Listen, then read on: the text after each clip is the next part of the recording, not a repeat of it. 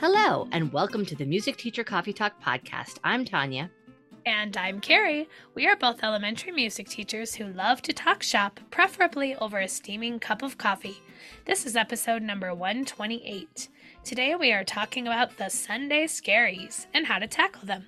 We'll also talk about our highs and lows from the week, discuss some ideas in our Know Better, Do Better segment, share a work smarter, not harder teacher tip, and in our Coda section, we'll give some specific recommendations of our favorite things we are enjoying in or out of the music room. So grab your beverage of choice and let's get started.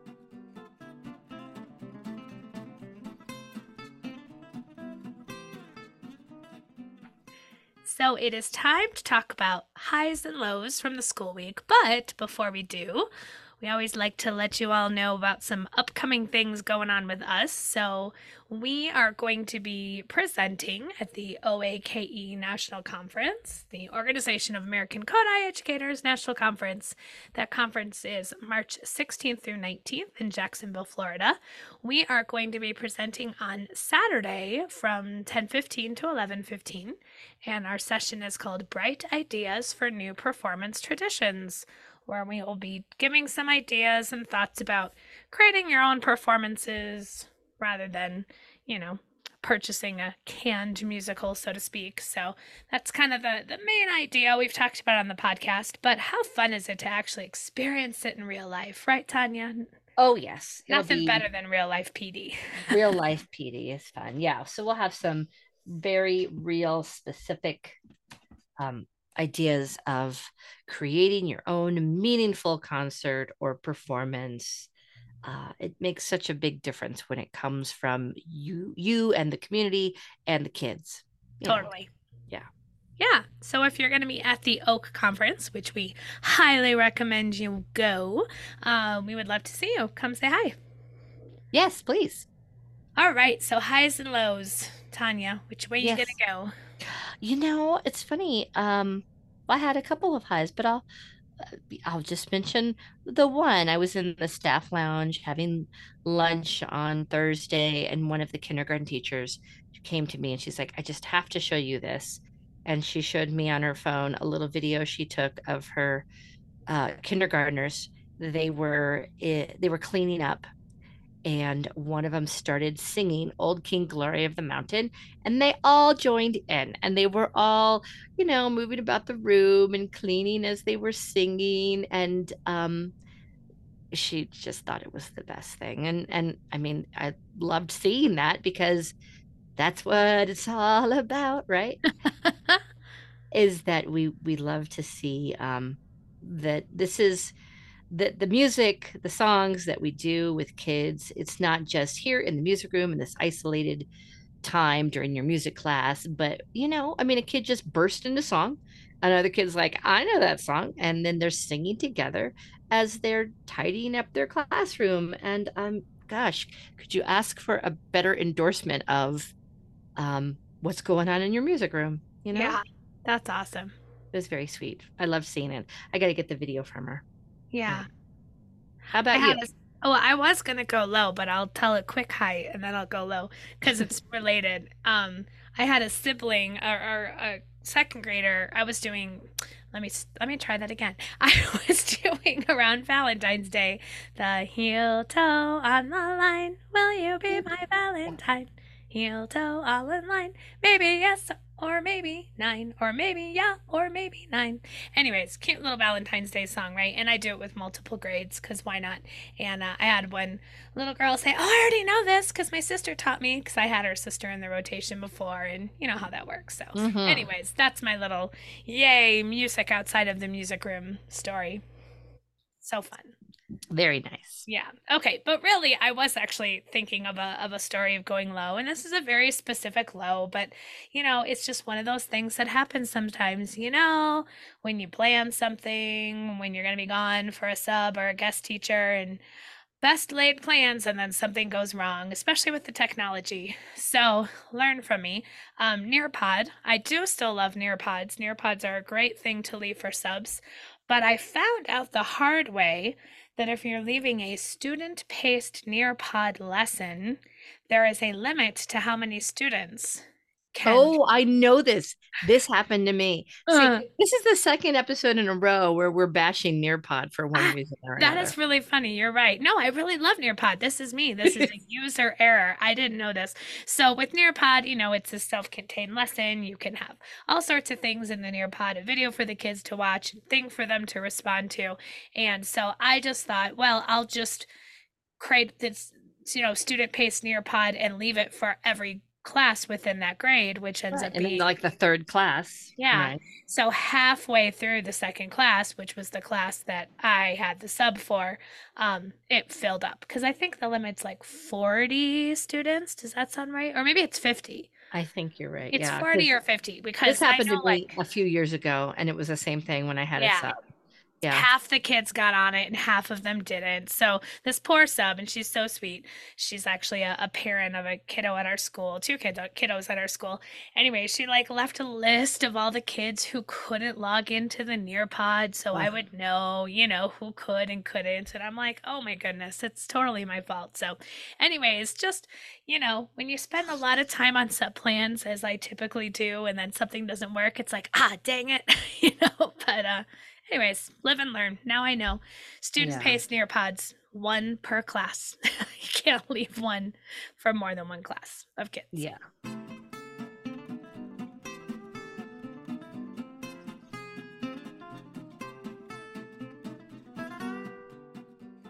And now it's time for our main theme. So, this is all about the Sunday scaries.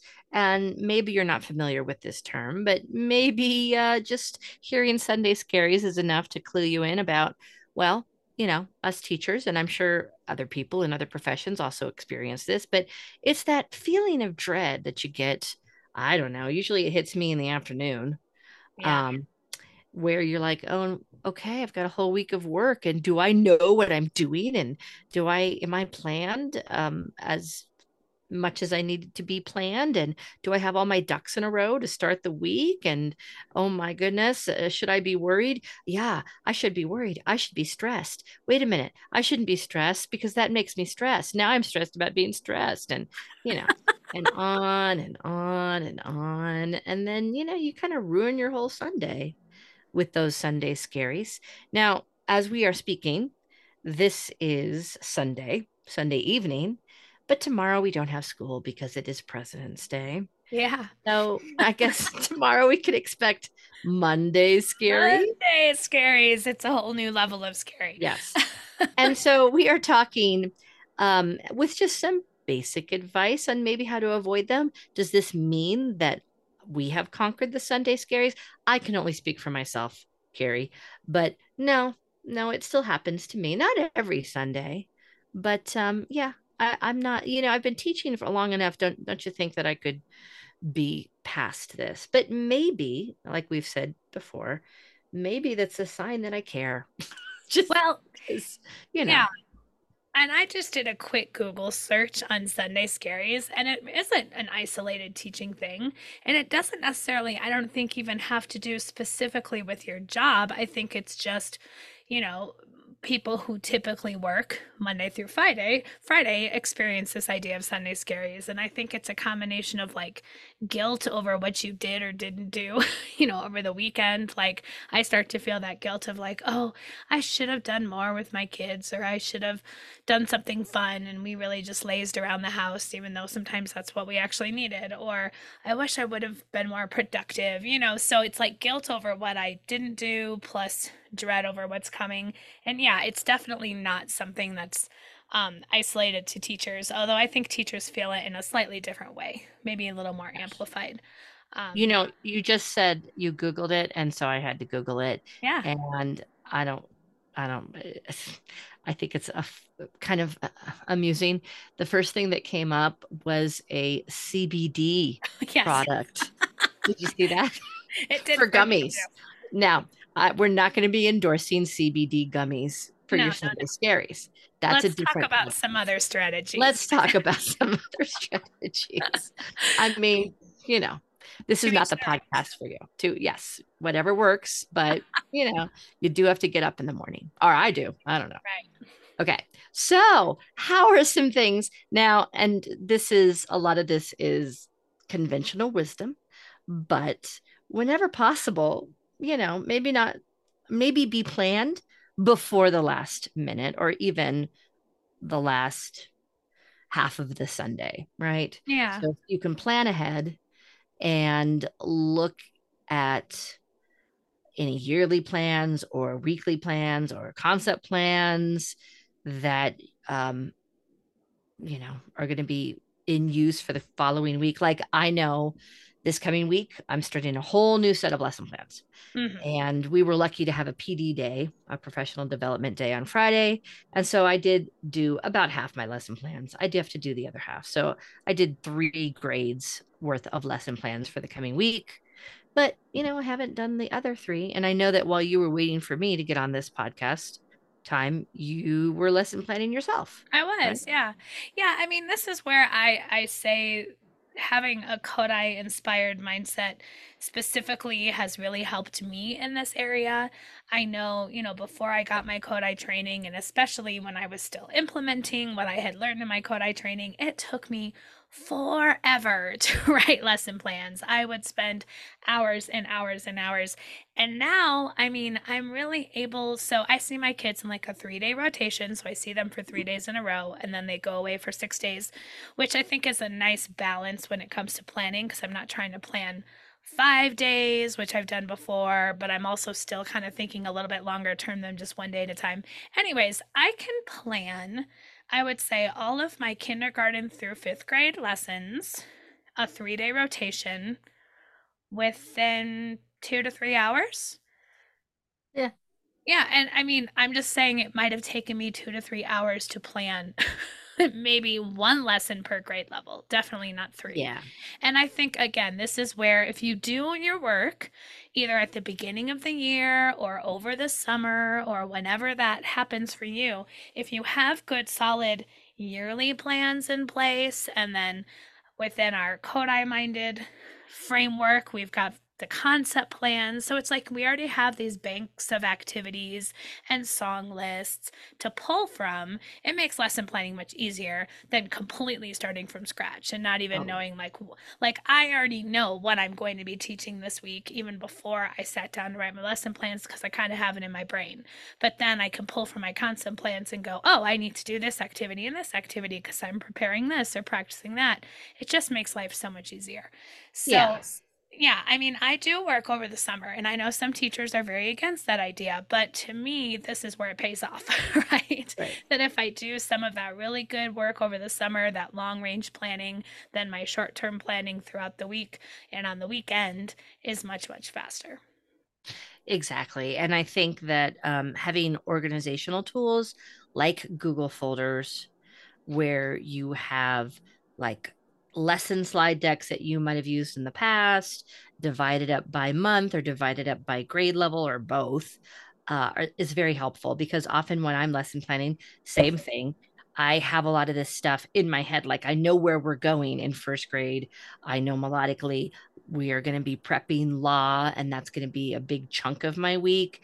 Um, so, you know, I don't really need to look at anything. I can sit down and go, okay, I know we're going to be doing these songs and these activities, but I also will open up last year's lesson plan folder that I have divided up by month. And I will look and see, let's see, what was first grade doing in my world this time last year? And it's pretty consistent that um, it's it's usually well for the past few years since the since COVID, um, it's been right around the same time that I'm doing the same concepts. Yeah. And then that's a good reminder of like, oh, yeah, I forgot. Here's a slide that shows that we did use these manipulatives. And oh, here's a slide that has that great play along. And oh, yeah, I diverted a little bit here because of um, you know such and such special holiday that was coming up or something that was happening in our in our community that I spent some time with you know so those kind of things it's very helpful to have an organizational system where you can look back and see what was happening this time last year. Does that mean it's going to look exactly how it did in 2022 um in March or February? No, not at all, but I mean a lot of it is the same and um I can always pull additional things from my past plans because like I I have a lot of things going on in my head, but there's a lot of things that I forget about. Sure. So it's really good to be able to access those things. And I don't spend as much time as I should in the summer creating long range plans. I, I have a I have issues with long range plans and and we've I've talked about this on the podcast before how I get frustrated because I can't I, I have great I'm intentions. Sure oh my goodness, sorry. My Your watch, watch is. Is talking. It is. my watch does not understand. Yeah, I don't understand either watch. Long range plans don't always work for me, but um I do have a good organization of folders and former lesson plans and former slide decks from lessons that are really helpful to look at. Now, that said, I also have to watch myself to not spend too long in that rabbit hole of, oh, what was happening in 2021? Uh-huh. Oh, isn't that interesting? Oh, I remember that. Like, I, I know me and how that can go. Yeah. So I kind of have to. I have even gone as far as because you were talking about specific amounts of time that it takes to plan. Um, I have a little cube. I'm I'm sure other people have seen this cube. It's a timer cube, but of course you can use a phone or you can use your your watch, but this timer cube you can just flip it over for either 5 minutes or 15 minutes or 30 minutes or 60 minutes and I know they have different increments. So sometimes I will go, okay, I'm planning this second grade lesson. I'm only going to give myself no more than 15 minutes since I pretty much know what's going to happen. Mm-hmm. And that's helpful to me because otherwise I can spend an hour on one lesson plan, but I'm not really spending that time writing the lesson. Right. I'm just getting diverted putzing around. Yeah. Yeah. That's kind of my thing with like looking up things on social media or reading other people's blogs because I'll be like, oh, yeah, what was that thing that I saw on, you know, Amy Abbott's blog or whoever else's blog. There's so many great ones out there, right?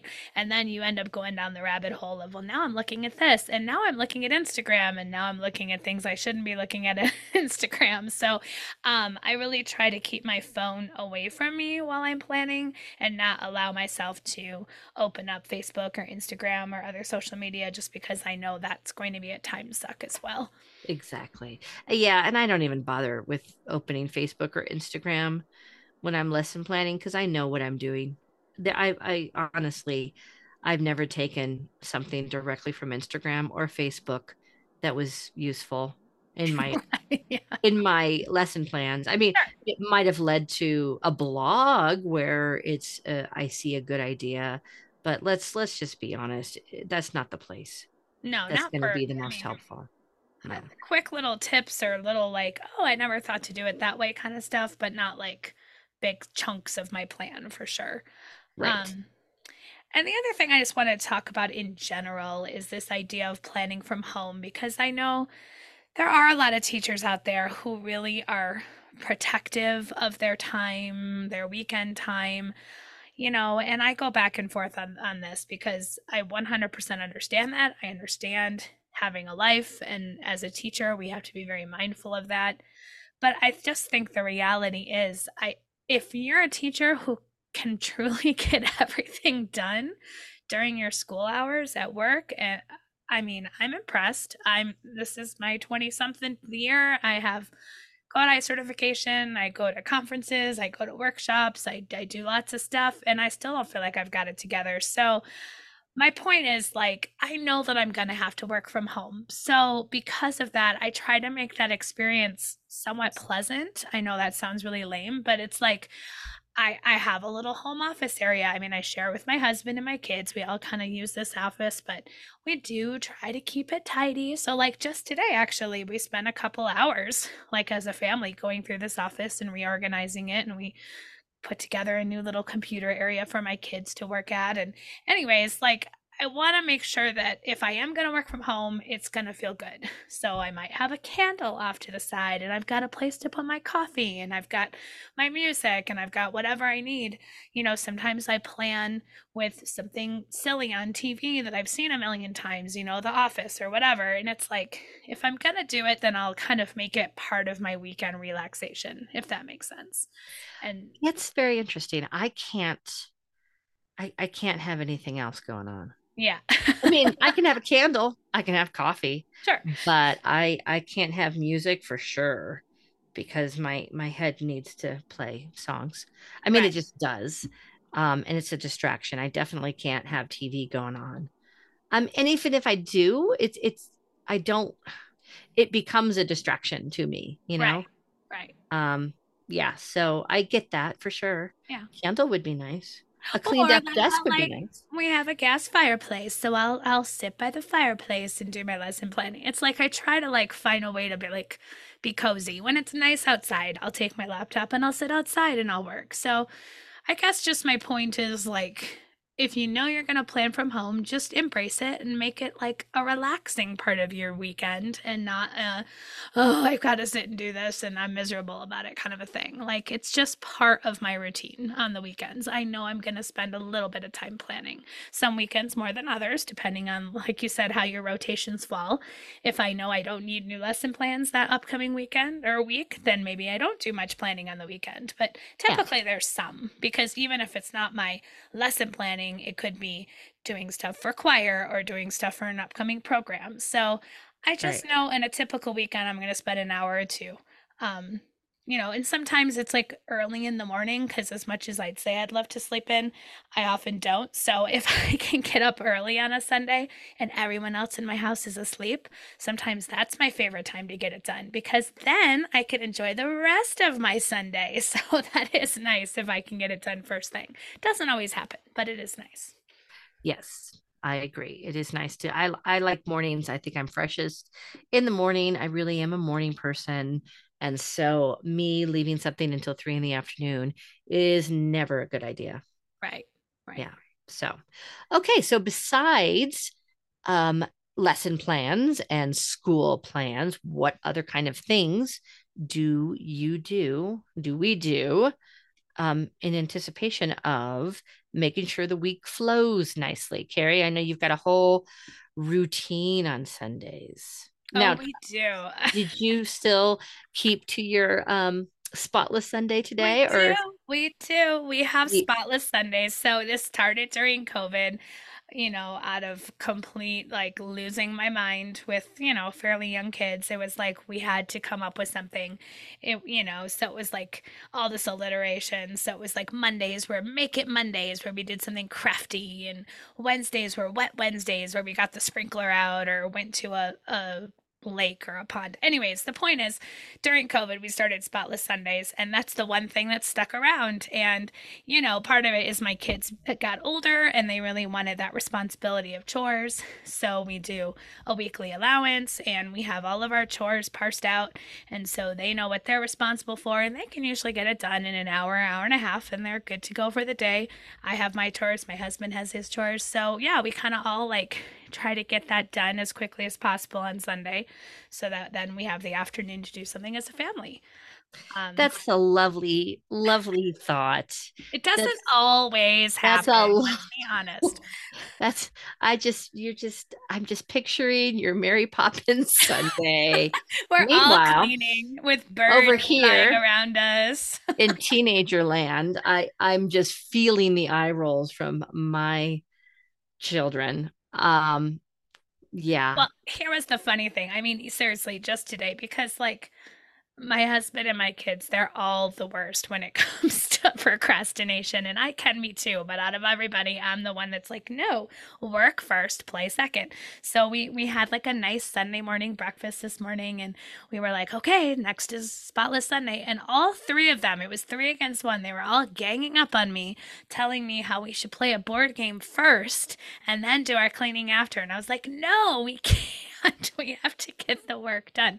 So yeah, it, my family gets mad at me and I get mad at myself sometimes, but you know, I feel so much better going to bed on Sunday night with the house fairly clean. And I'm not talking spotless as far as spotless Sundays goes. It's like basic cleaning, um, picking up laundry, you know, just knowing that I don't have to do laundry on a weeknight, that's the worst. Coming home on like a Wednesday night and doing laundry, I just I hate it with passion. Me so too. Yeah. if I can get that done on Sunday, I feel so much better about my week. Well, yes, I don't have anything as official set up in my house because just um, putting that structure in front of my children in this house would mean um, mutiny.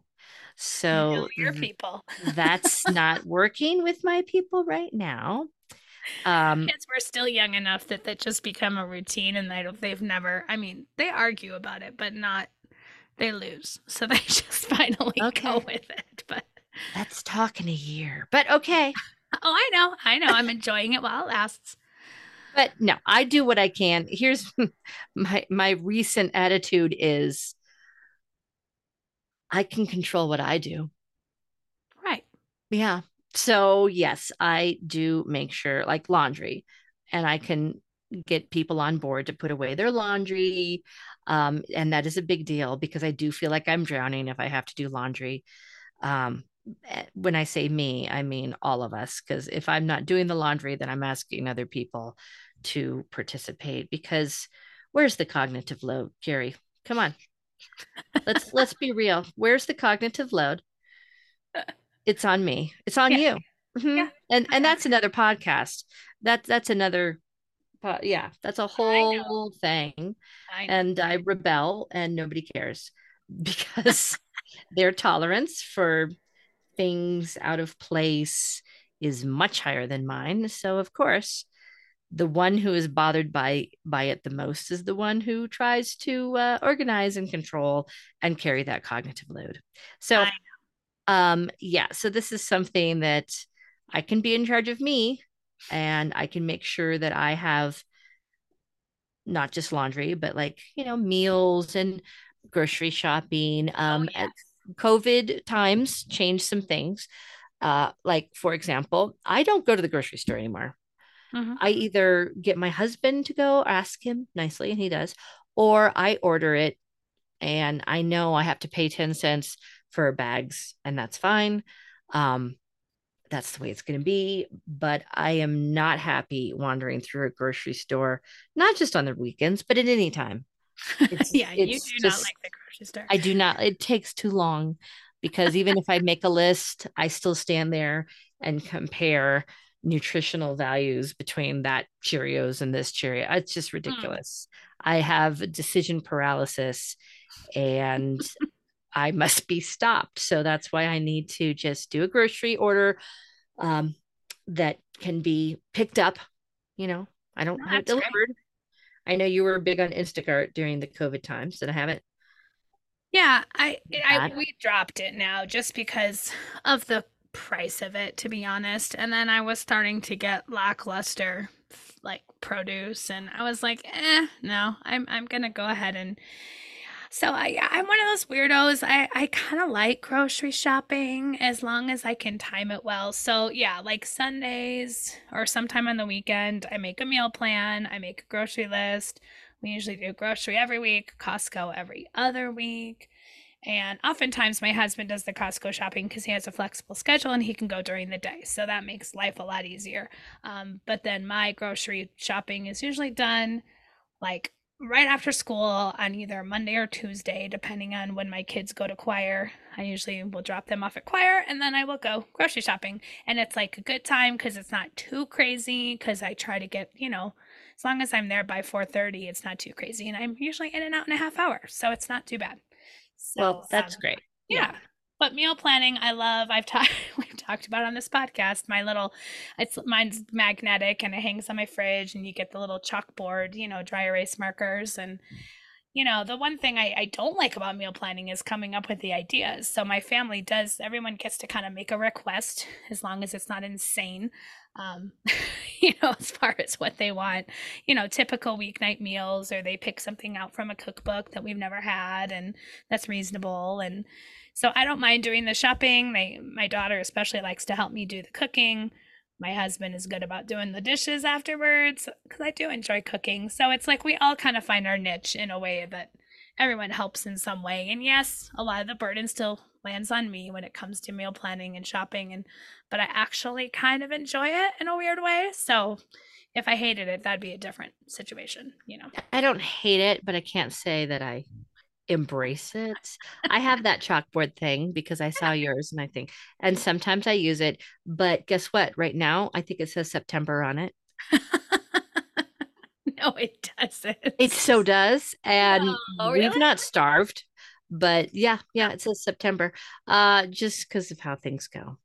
Well, and you guys are a fan of meal planning kits, like the Blue Apron thing, yeah, right? because I just can't. I can't, yeah. No, but that's great. I think I've I've gotten some Hello Fresh boxes before, and I'm like, this totally makes sense for so many people. I mean, I'm because not, if I'm i look up a recipe it. and I'm like, okay, and these are the groceries we need for the recipe that will happen on Tuesday night, and then I'll forget something essential, or people will say like, uh, I don't really want that thing, and well, you know, yeah. all of that. Um, that's where we go wrong. We make a meal plan, and then all of a sudden we crave Indian food, and and it's out the window. So right. we do allow ourselves like one takeout meal a week and sometimes we shift things around. So, like, I usually plan my takeout meal on Friday, but if by Thursday I'm exhausted and we're just not in the mood, then we might shift Thursday to takeout and Friday we end up cooking something. But, you know, it's fine. Like, and we don't, we're not perfect, but at least we, at least going into the week with a plan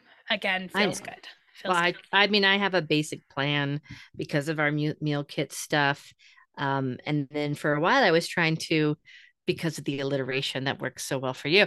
Um, I was like, it's going to be Witch Wednesdays, Sandwich Wednesdays. I love that because Wednesdays were tricky uh, because of choir rehearsals and and whatnot. But that is hard to do. So, like this next coming week, I think we've got.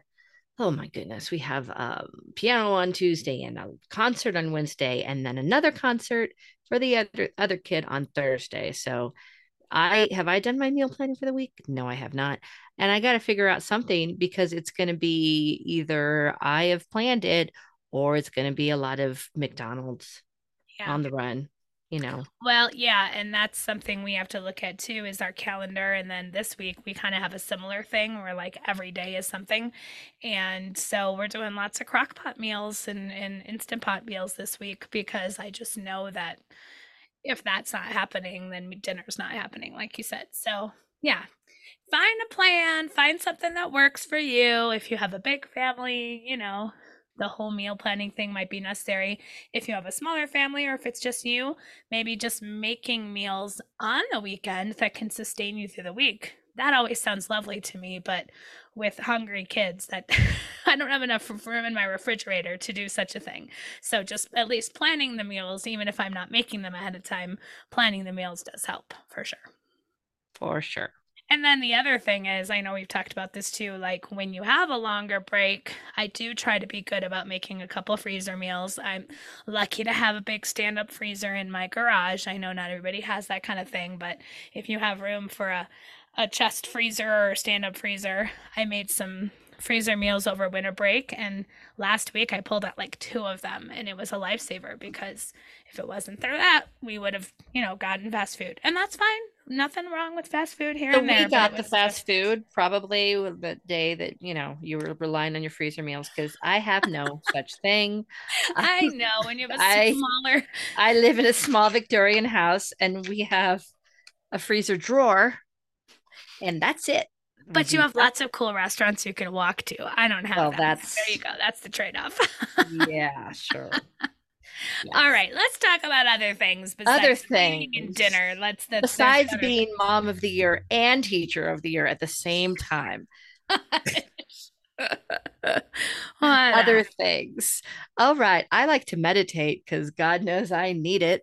Um, so I tell you what, if someone said you could use the next 10 minutes to meal plan or meditate, I would meditate because um and I would meal plan. I'm I'm the worst at meditation because everybody is. That's stop. the secret. I, I this probably means I need it more than anybody else, but I have a hard time. I'm not gonna lie. I notice when I'm meditating consistently, things just go better. That's Um, it's it's I we I've done podcast episodes on this. I am by no means any kind of expert. I just I just understand that when you force yourself to sit in silence and um yeah, when you force yourself to sit in silence um and focus and refocus and refocus and refocus that it just makes life better. Um mostly because you can stop your emotions from controlling you. You can stop reacting to things and start just acting on things, if that makes sense. Um, it's been a while, but I did a whole episode about um, not just meditation, but just mindfulness in the music room, but just personally, you know, not even because you're going to take it into your classroom, but personally, for me, I know that when I practice paying attention, when I practice focusing, um, I feel more in control overall and yeah, less likely to react um, to things that are happening in my life. I, I just, it's just all around better. And, and I get, I get out of the habit for sure, but I get back in the habit and then I go, oh yeah, that's right. I really should be doing this like every day. Um, you still use like a guided meditation or you just do your own thing? What what are you using? I do still use a guided meditation. Um, I'm a fan of Headspace, but Yeah. I these days I choose, and sometimes I use 10% Happier, which is another app, but I don't pay for 10% Happier. So I don't have access to the whole library of 10% Happier. I do for Headspace. If you're a teacher, I, I believe this is still the case, you can get free Headspace membership, which is worth every everything.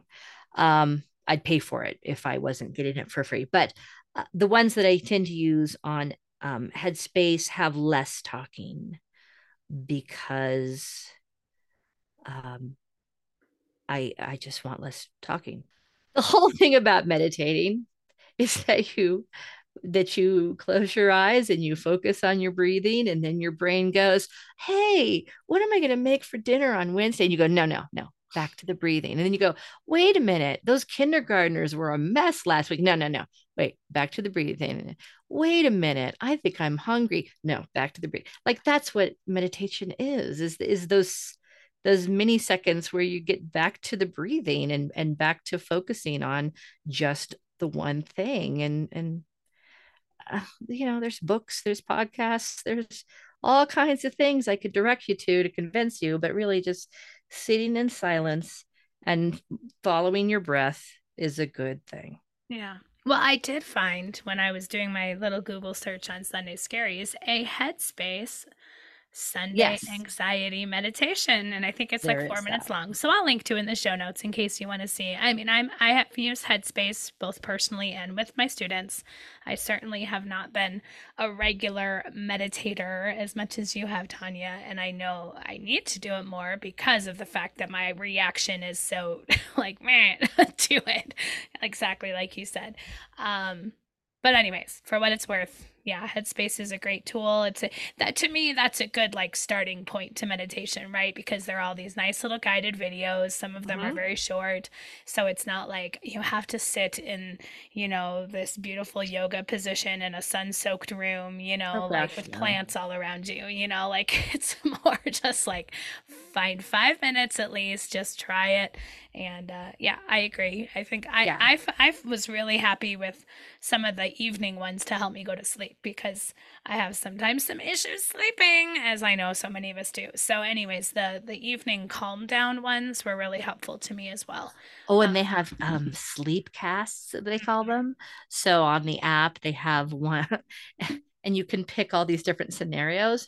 And my favorite is Cat Marina, where it's just this very it's uh gentle voice telling you about how oh you're at this marina and there's all these cats that live on these houseboats. And then they go into detail describing all these different and then you hear little meows in the background Oh background my and it just lulls you to sleep as you listen to the the water lap against the boats and the cats meowing and um you know that's very nice That's awesome. I'm gonna have to listen. there's also really short ones that you the SOS meditations that you can use like um like if you are particularly enraged, very angry, you can put on, and I've done it, I've done it, um, where you can put on a little SOS um, all about anger.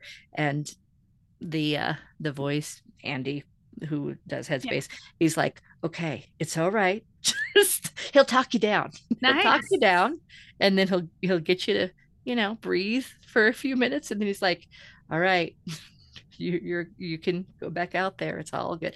And sometimes that's what you need Yeah. is uh, you know, a neutral voice just talking you down. Right. Right. Yeah. Yeah. Well, the last thing I just want to say, even though I hope it's obvious, is that, you know, nothing's perfect. And even though we all might have this mental checklist of all the things we want to do on Sunday so we can go to bed early and be refreshed, you can always get up early and go to work early on a Monday morning. I do it all the time. So if I know, oh shoot, I just need to finish up that last little bit of planning or whatever, I know if I need to, you know, depending on your schedule. Obviously, I know we all have different work schedules, but, you know, just a reminder for all of us that none of us are perfect and we do what we can, but make sure you go to bed at a reasonable time on Sunday and you can always deal with things the next day. Yes, for sure.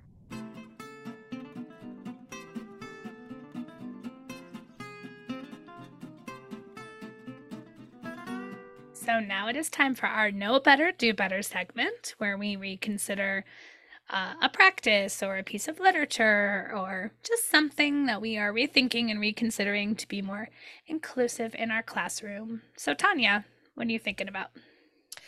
Okay. Um, please bear with me as I kind of take us through this idea of um, confronting prejudice when it happens, because I've had a few incidences over the, I mean, we all do, of something that's said and that rubs me the wrong way. Maybe somebody makes a prejudice comment and I've froze and didn't confront in the moment, right? Um, I think everyone has had that happen at some point, and the guilt that you feel afterwards about like, wow, I should have said something. I didn't say anything. I should have confronted this thing, right? Has this happened to you, Carrie? Yeah. So, um, uh, there's this wonderful book by uh, Dr. Dolly Chugh and it's called uh, "The Person You Mean to Be," and it's really ab- about this idea of um, not being a good person, but being a embracing the idea that we are goodish people, right? Um, but she's got this framework about what to do in the heat of the moment, right? So I'm going to read a little bit.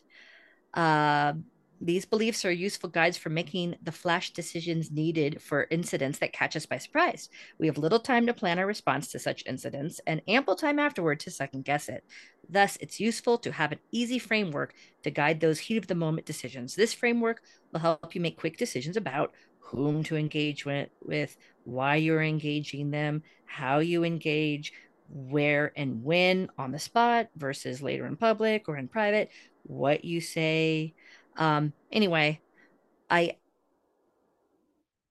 was just drawn to this idea of uh, this 20 60 20 rule that she talks about, which says that within any kind of organization, 20% of the people are on board with change and have the same mindset as you as far as things that might need to shift um, another 20% will resist or even sabotage efforts for change. And then 60% are like the movable middle. And these are people who are reading the room and can be influenced by the 20% who are on board with changes or the 20% who are very resistant.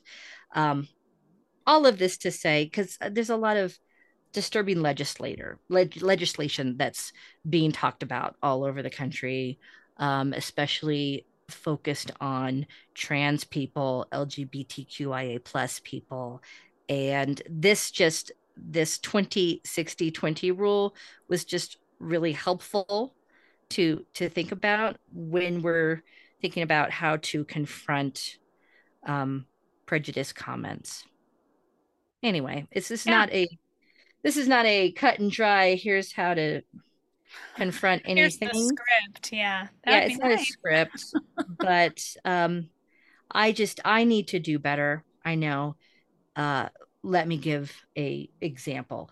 When I am when I go to a co- choir concert, a secondary choir concert, and I hear a song that I know it's not a it's not in the gray area, right? Like what what is up with Buffalo Gals? Why do I keep hearing Buffalo Gals? And I don't want to be yeah, I, I know what it's like to have a concert and have someone come up to you and go, Well, you know, you spelled my kid's name wrong.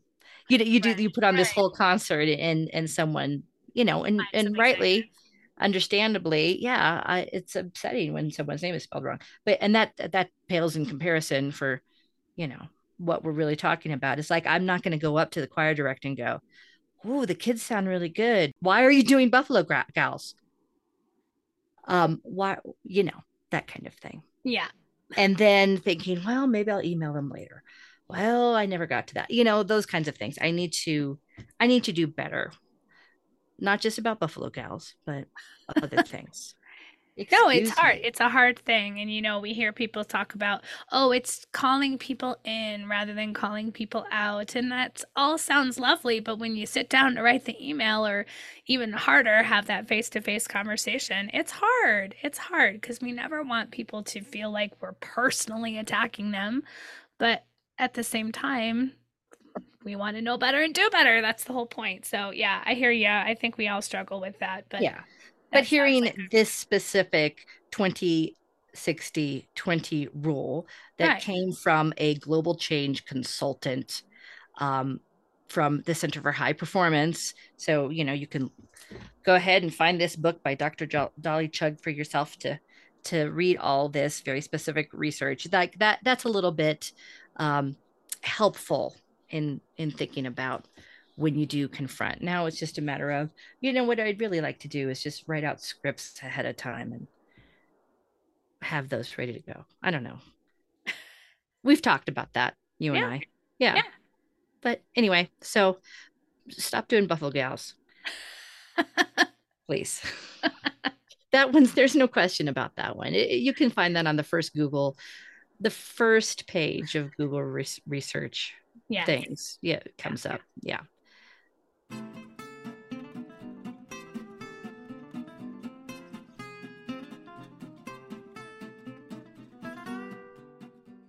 And now it's time for a work smarter, not harder teacher tip.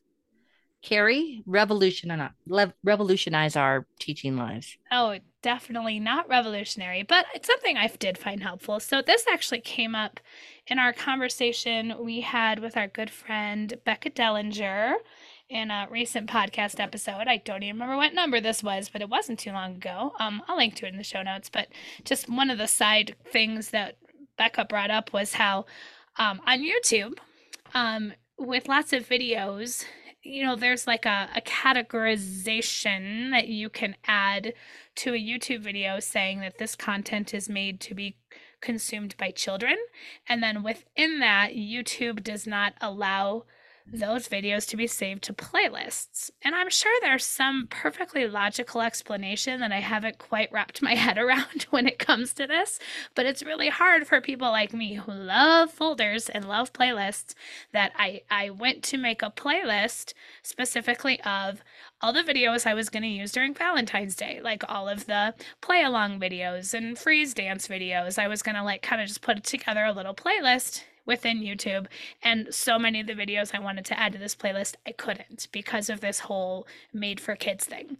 So my workaround was, and I know you you had a great idea for this, Tanya, where you talked about having a Google slideshow where you embedded um, all of your videos into one Google slideshow. And that's a great Yeah. idea. Here's another idea. So within Google um, Chrome, specifically within Chrome, so up like uh, your bookmarks bar um, you can add a folder. And this is something that I have folders on my bookmarks bar, anyways. So I have a folder that contains all of the like apps I use for teaching, like Seesaw, Nearpod, blah, blah, blah, blah, blah. So I just created a folder and I called it Valentine's Day videos and all of the YouTube videos that I knew I was going to be using, I just dropped into this folder. So it was basically like all of my bookmarks to each one of those individual videos lived in this folder for Valentine's Day. And then now the Valentine's Day is gone, I deleted the folder. But it really was handy when I was lesson planning and preparing to teach for the day just to have that folder because there was one particular, you know, video series and can't remember the name of the gal who made them, but they were like box of chocolates rhythm read alongs, but she had a different one for every single different concept. So, yeah. you know, Ticka Ticka for third grade, like I used this same video, but each one for different grade levels. And it was just so nice to have them all in one folder so I could just quickly grab them. So, anyways, the Google Slides thing works really well. I think that's a great idea, but just another idea is to use a folder on your bookmarks bar where you can put in the videos that you'll be using for your upcoming week or upcoming unit and then just pull from there. Yes, great idea.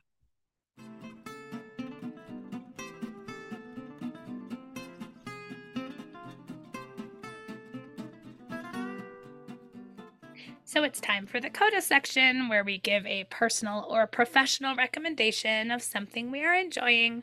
So, Tanya, what are you enjoying? Um, I'm reading a book right now, a nonfiction book that is blowing my mind. Um, it's called Stolen Focus Why You Can't Pay Attention and How to Think Deeply Again by Johann Hari. And it's all about our ability to pay attention and how that's been dwindling and all the reasons why. And you can probably guess some of those.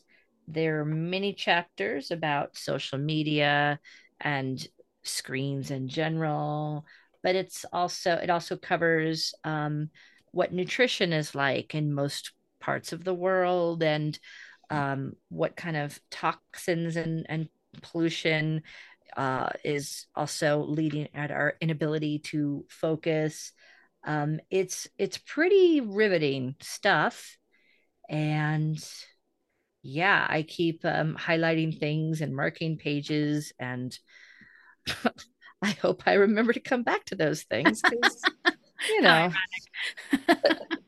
but um, you know, it's interesting because I'm about two thirds of the way through it, and I think I'm going to take a little breather because I'm getting a little anxious and freaked out. Well, are there strategies? I mean, I oh, I, yes. get, I get the understanding why it's so bad, but are there strategies to help you make it better? yes, and um, one of the things that I think is more is really hitting me hard is that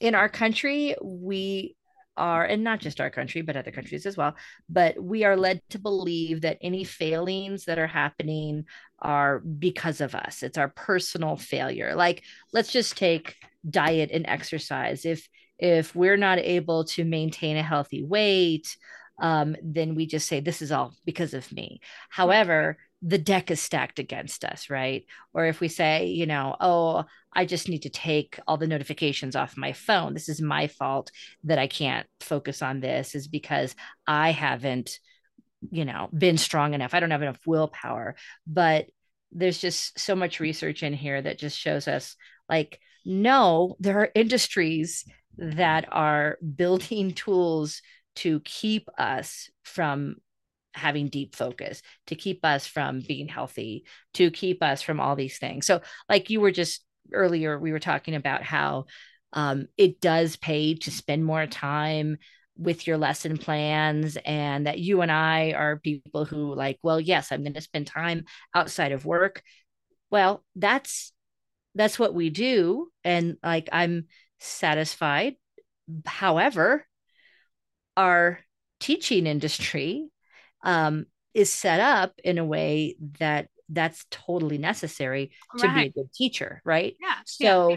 instead of putting the time and energy towards personal, like, well, I just need to work harder. Well, I just need to take more time. Well, I just need to be more intentional um, and have a better structure of how I plan and how I get my work done. Well, sure, you can do that. But also, our society is set up to say that working hard means working long, right?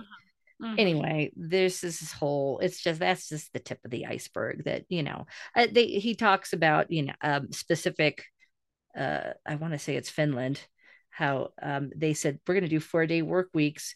Everybody figure out how you can get your, um, you know, at this one company, everyone figure out how you can get your work done in four days and then they did. Right. But um, it, it it's wrapped up in oh so many things, you Hmm. know. Um, so I don't mean to talk and talk. It's fascinating, and I need to take a little break because it's kind of freaking me out. Um, and I recommend that. Yay! Well, there you go. What's it called again? Mhm. Stolen Focus: Why You Can't Pay Attention and How to Think Deeply Again by Wow. Johann Hari. And I'll we'll link link to to, to all this Yeah. stuff in the show Yeah. notes. So that's a little heavy, but um, please, what are you enjoying? Oh, it's something totally different. so I'm a little late to the party, but I just finished season three of Never Have I Ever.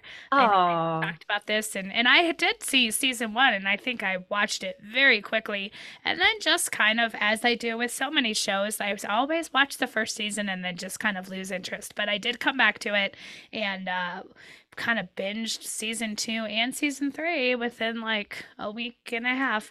But um I mention it because season four is coming soon. March 17th I'm is when so it's supposed to be excited. released. So I just wanted to put it out there that if you haven't seen it or if you were behind, um, you might want to catch up before the last season is released on March 17th. So Never Have I Ever is a is a lovely show on Netflix, a comedy, teenage comedy about a young girl with Indian background and you know all the cultural things associated with and that. written by Mindy Kaling. Yes, yeah. And then, you know, just all the things about being a teenage girl, especially a teenage girl now.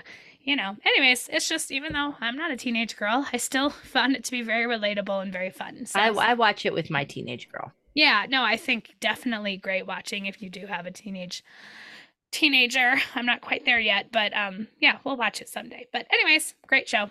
So, there you go.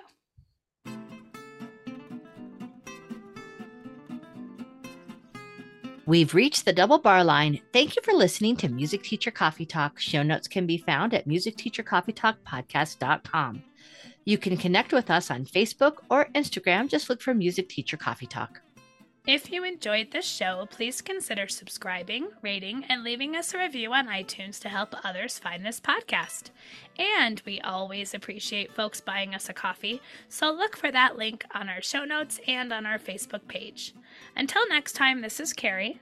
And this is Tanya wishing you happy musicking.